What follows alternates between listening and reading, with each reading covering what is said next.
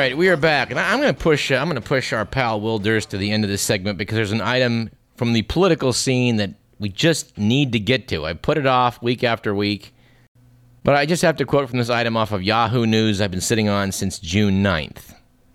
Article by uh, John Cook, as follows: Alvin Greene's been on the phone all day.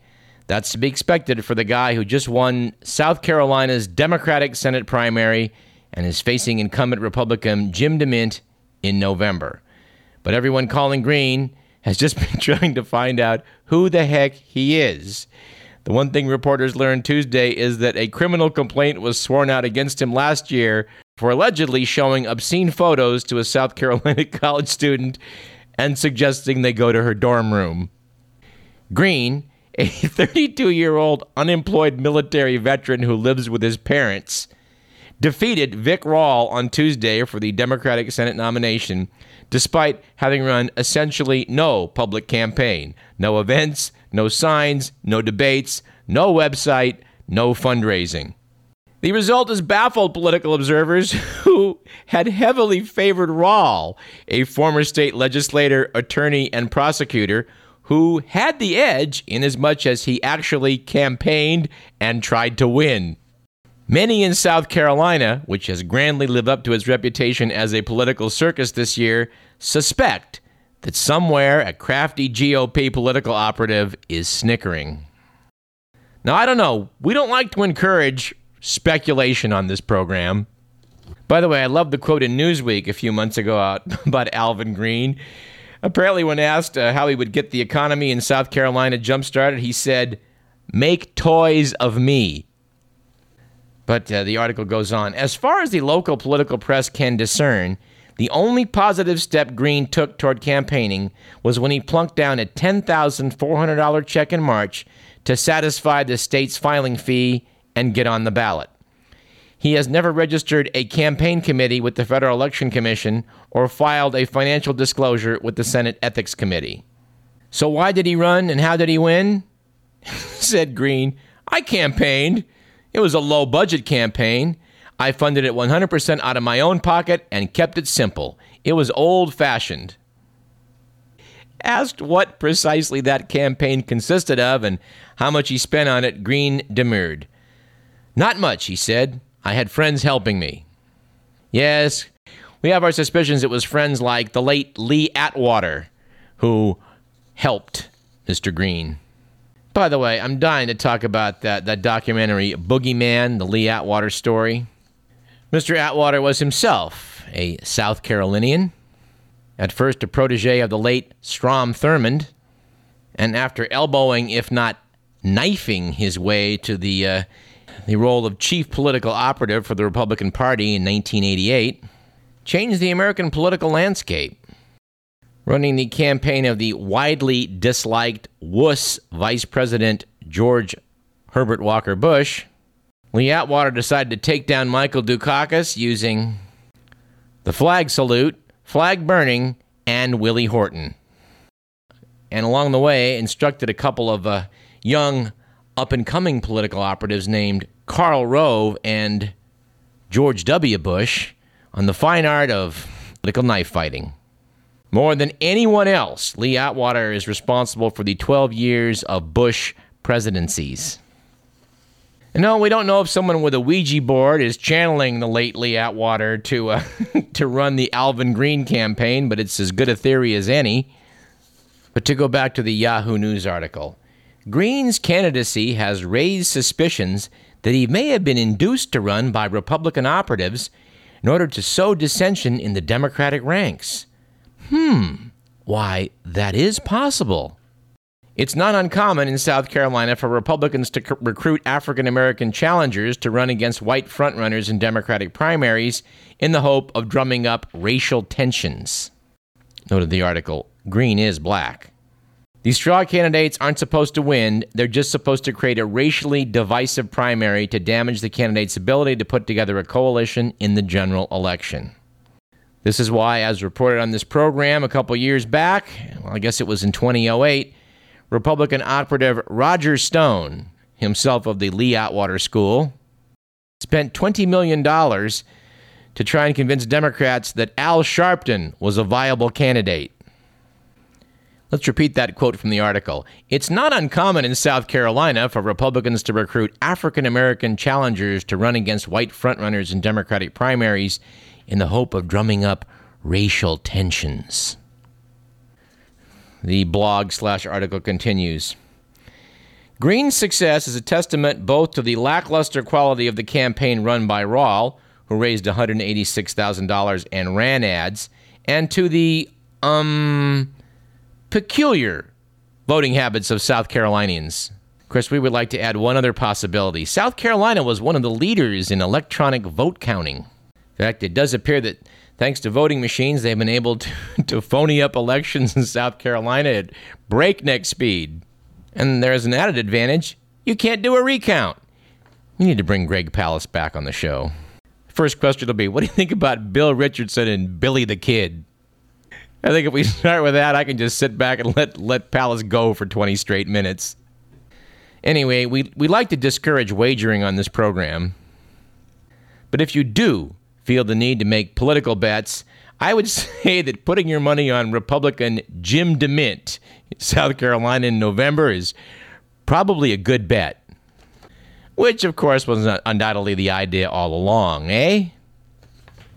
And uh, speaking of idiocy in the Democratic Party, let's hear from our good pal Will Durst now rather than later.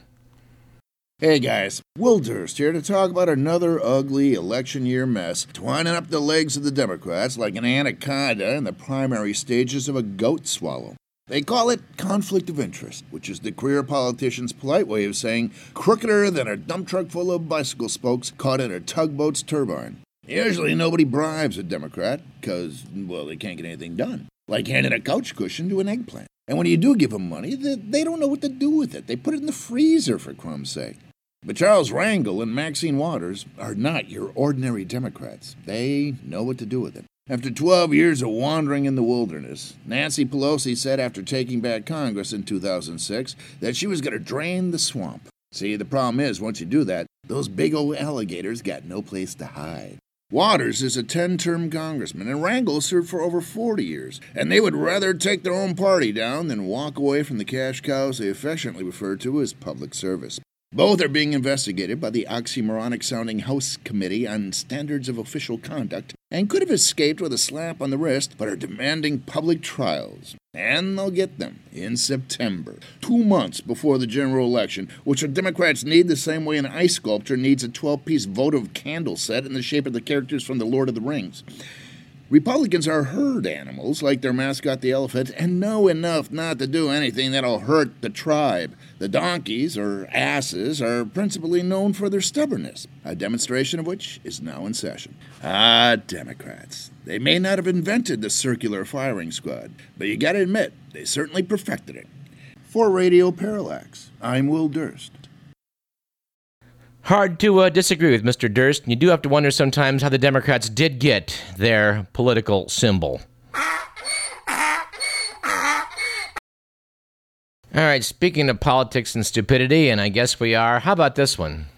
Uh, they're now saying that on second thought, all that oil in the Gulf of Mexico, why, most of it may still be around. Gee, we were so reassured last week when they told us that three quarters of it was just gone. Of course, we're going to keep uh, following that story as it unfolds, but we'd like to refer you to the opinion slash interview in New Scientist magazine, the July 10th issue, where uh, marine biologist, seabed explorer, and former top U.S. government scientist Sylvia Earle explained why she was angry about the methods being used to clean up the Gulf oil spill. Sylvia Earle does have some interesting credentials. In 1970, she led a team of all female aquanauts. A mixed team was apparently deemed too controversial to live for two weeks in an enclosed habitat on the ocean floor where they conducted studies on seabed life. She's lived underwater on nine different occasions and has logged nearly 7,000 hours under the surface. She's had a, a, lifelong devotion to the study and conservation of the seas and notes that in 1989 she saw firsthand the catastrophic effects of oil spilt when the supertanker Exxon Valdez ran aground in Prince William Sound. Notes New Scientist pleas she made at the time for stiffer penalties for oil companies to prevent anything similar ever happening again seem to have had little effect. In 1991, as the chief scientist at the U.S. National Oceanic and Atmospheric Administration, NOAA, Earle led a study of the Persian Gulf after retreating Iraqi forces unleashed the largest marine oil spill in history. What worries her most about the current spill are the unknown effects of the dispersant chemicals used to break up oil into small droplets that sink into the water column. She said, quote, if they put dispersants into any body of water without the presence of oil, people would be up in arms about the release of such toxic substances. But because they're being applied in the name of remediation, people stand by and say, it's okay, but it isn't okay at all. It's making the Gulf a big experiment with no baseline to judge the real consequences. Article notes federal government biologists who approve the use of dispersants say that chemicals are the lesser of two evils. They are toxic to some extent, but they keep the oil from reaching sensitive wetland habitat along the coast. When uh, the writer Phil McKenna, who wrote this article, asked Earle about this, he said she replied that aside from the limited use of dispersants to protect specific marshes from approaching slicks, she will have none of it. He said, quote, Deploying dispersants at the wellhead and on the surface many miles from shore is shockingly irresponsible. It means you're taking oil that could be collected on the surface and causing it to go where it's impossible to recover. She did note that she understands the political pressures on federal scientists. As a NOAA official, she had the job of defending the government policy of supporting factory trawlers, even though as a scientist she opposed them. He said, said, quote, they started calling me the Sturgeon General because I was speaking for the fish, not the fishermen. Frustrated by her inability to speak freely as an independent scientist, she resigned from NOAA after just two years. You know, we've had some experience with that on this program. We were going to have a friend of mine of almost four decades duration come on this show to talk about some issues uh, down in the Delta, and uh, he said he'd have to clear it with his NOAA superiors. Politics, man, it's everywhere. And uh, let's talk. Let's talk about things oceanic for a moment. On a happier note, uh, this correspondent traveled down to Monterey Bay with the idea of perhaps going out looking at the whales, which apparently are feasting on krill. But when I find out when I found out you got to go about 15 miles out to see them, and we a boat and all that, I'd like to just to kayak in the Elkhorn Slough instead which turns out to have been a pretty good choice. Uh, we saw at one point a raft of at least 30 sea otters, maybe more. I tried to get a count, but it was hard to confuse heads and feet sometimes. At any rate, there were otters all over the place, far more than I've ever seen anywhere. Well, anywhere meaning the Monterey Bay area. If you take a kayak and paddle off Cannery Row, you will see quite a few. But uh, the, the, congregation we saw at the mouth of the Elkhorn Slough had to represent, I don't know, 1% of the world population. There uh, were also uh, seals and sea lions galore and a couple different types of pelicans.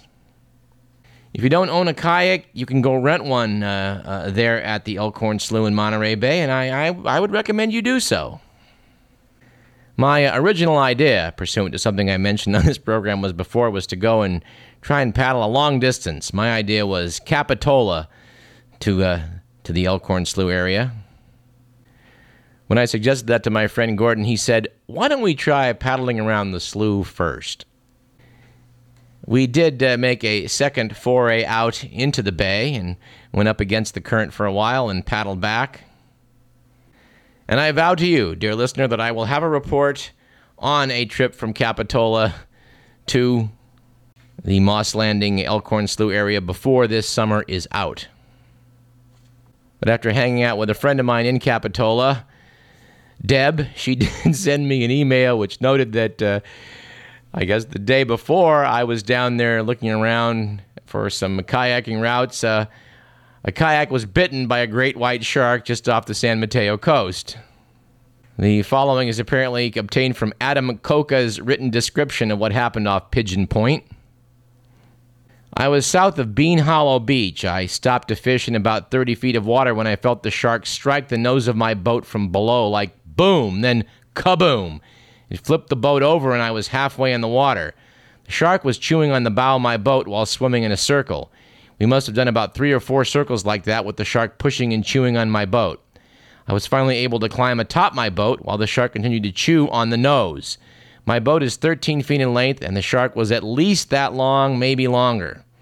The great white shark became entangled in my leash and might have been distracted by the flailing paddle, which it did bite and sever my leash. The shark submerged and disappeared. I flipped my boat over and jumped in and hung onto the rails and braced myself, waiting for the next strike, which never came. I'd made a distress call on my VHF radio, which brought other kayakers to my location quickly. They helped me collect my floating gear that had been dislodged from the kayak when it flipped over. The bite marks in the bottom of the boat measured 18 inches at the widest portion of the arc, and the individual tooth marks were about two inches apart. Well, Deb, I, I want to thank you for that email. Yeah, all right. You know, the sharks are out there, they're part of nature. Things happen. I'm still going to paddle from Capitola down to Moss Landing. All right, a, a much more serious threat regarding our oceans. Uh, God, this is this is really this is these are two actually very depressing items, but we got to do them. Apparently, researchers at Canada's Dalhousie University have analyzed a century's worth of records and satellite imagery, which apparently can, can, can track concentrations of chlorophyll in the ocean. Chlorophyll obviously is the green pigment that phytoplankton use in photosynthesis. Now, you might not think that little uh, one celled uh, photosynthetic uh, uh, plankton in the ocean could be that important, but they actually produce more oxygen and uh, fix more CO2 than all the forests and grasslands of the Earth's terrestrial environment. And the bad news, according to these Canadian scientists, is that phytoplankton are in steep declines. Their results suggest that the, the phytoplankton populations worldwide have dropped 1% a year since 1900 and 40% overall since 1950. Marine scientist and lead author Daniel Boyce calls it a shocking decline. The temperature of the oceans is rising, and in warmer water, there's less movement of rich nutrients from deep in the sea to the surface, making it less hospitable to the growth of phytoplankton. Everything in the ocean either eats phytoplankton or eats what eats them. So obviously, their dwindling means less food for fish and fewer fish for people. And of course, That isn't even remotely the worst of it. As mentioned, phytoplankton also help capture carbon dioxide from the atmosphere and generate as much oxygen as all the trees and plants on land. As the number of phytoplankton decline, more CO2 stays airborne, warming the world further and wiping out even more phytoplankton. Said co author Boris Worm it will be one of the biggest biological changes in recent times, simply because of its scale. You know, traveling a couple years ago, I read uh, The Revenge of Gaia by James Lovelock, in which he sort of explained in exquisite detail that uh, although we don't think about this, the oceans and the land are opposites in the respect of you know where you find the most diverse and productive ecosystems. On land, it's the tropics. Tropical waters, on the other hand, are far from the most productive. The world's great fisheries are located in cold water. The reason's pretty simple cold water sinks, and in sinking brings up water from below, and the water from below has concentrations of minerals in it. The minerals are needed by the phytoplankton. When they, in effect, get fertilized and multiply and grow, they are the foundation of the food chain. If the Earth heats up even a little bit, this stabilizes the uh, column of water all around the world, prevents mixing, and then, yes, causes crashes of the population of phytoplankton. This is bad news, folks. And unfortunately, uh, corroborating this bad news is the following item from Yahoo News and LiveScience.com. Apparently, one of the most destructive and swift coral bleaching events ever recorded is currently underway in the waters off Indonesia, where temperatures have climbed into the low 90s, according to data released by a conservation group. The Wildlife Conservation Society says a dramatic rise in sea temperature, potentially, potentially, it says, linked to global warming, is responsible for the devastation. Initial surveys in May revealed that more than 60% of the corals in the area were bleached, which means, you know, dead. Notes the article subsequent monitoring of the Indonesian corals completed in early August revealed one of the most rapid and severe coral mortality events ever recorded. The scientists found that 80% of some species have died since the initial assessment, and more colonies are expected to die within the next few months. As uh, the world warms, we're going to see more varied uh, climates in various locations around the world. Apparently, the jet stream kind of parked in one spot over Asia the last few months. This has resulted in both the heat waves and fires that are currently plaguing Rus- Russia, as well as the uh, catastrophic flooding that's hit Pakistan. The Pakistani flooding is being described as worse than the Haitian earthquake, Hurricane Katrina, and the Indian Ocean tsunami combined. Anyway, our view on this program is that uh, even if we don't have a solution to some things going on, it helps to at least have the correct diagnosis. Can tell you from my experience in medicine, having the correct diagnosis increases your chance of finding a cure. So, anyway, before we go to break, let's do one final hair raising article. Article from the Christian Science Monitor, July 15th of this year. I love the headline Earth's upper atmosphere collapses. Nobody knows why. To quote from the text, an upper layer of Earth's atmosphere recently collapsed in an unexpectedly large contraction, the sheer size of which has scientists scratching their heads, NASA announced Thursday. The layer of gas called the thermosphere is now rebounding. This type of collapse is not rare, but its magnitude shocked scientists. Said John Emmert of the Naval Research Lab, this is the biggest contraction of the thermosphere in at least 43 years. It's a space age record. Said Emmert, something is going on we do not understand. Apparently, we can't blame gases in the atmosphere and we can't blame solar activity, and nobody's sure what the hell's going on. And I know I don't, so I'm going to leave it at that and take a break. We'll have to return to that one in some future installment.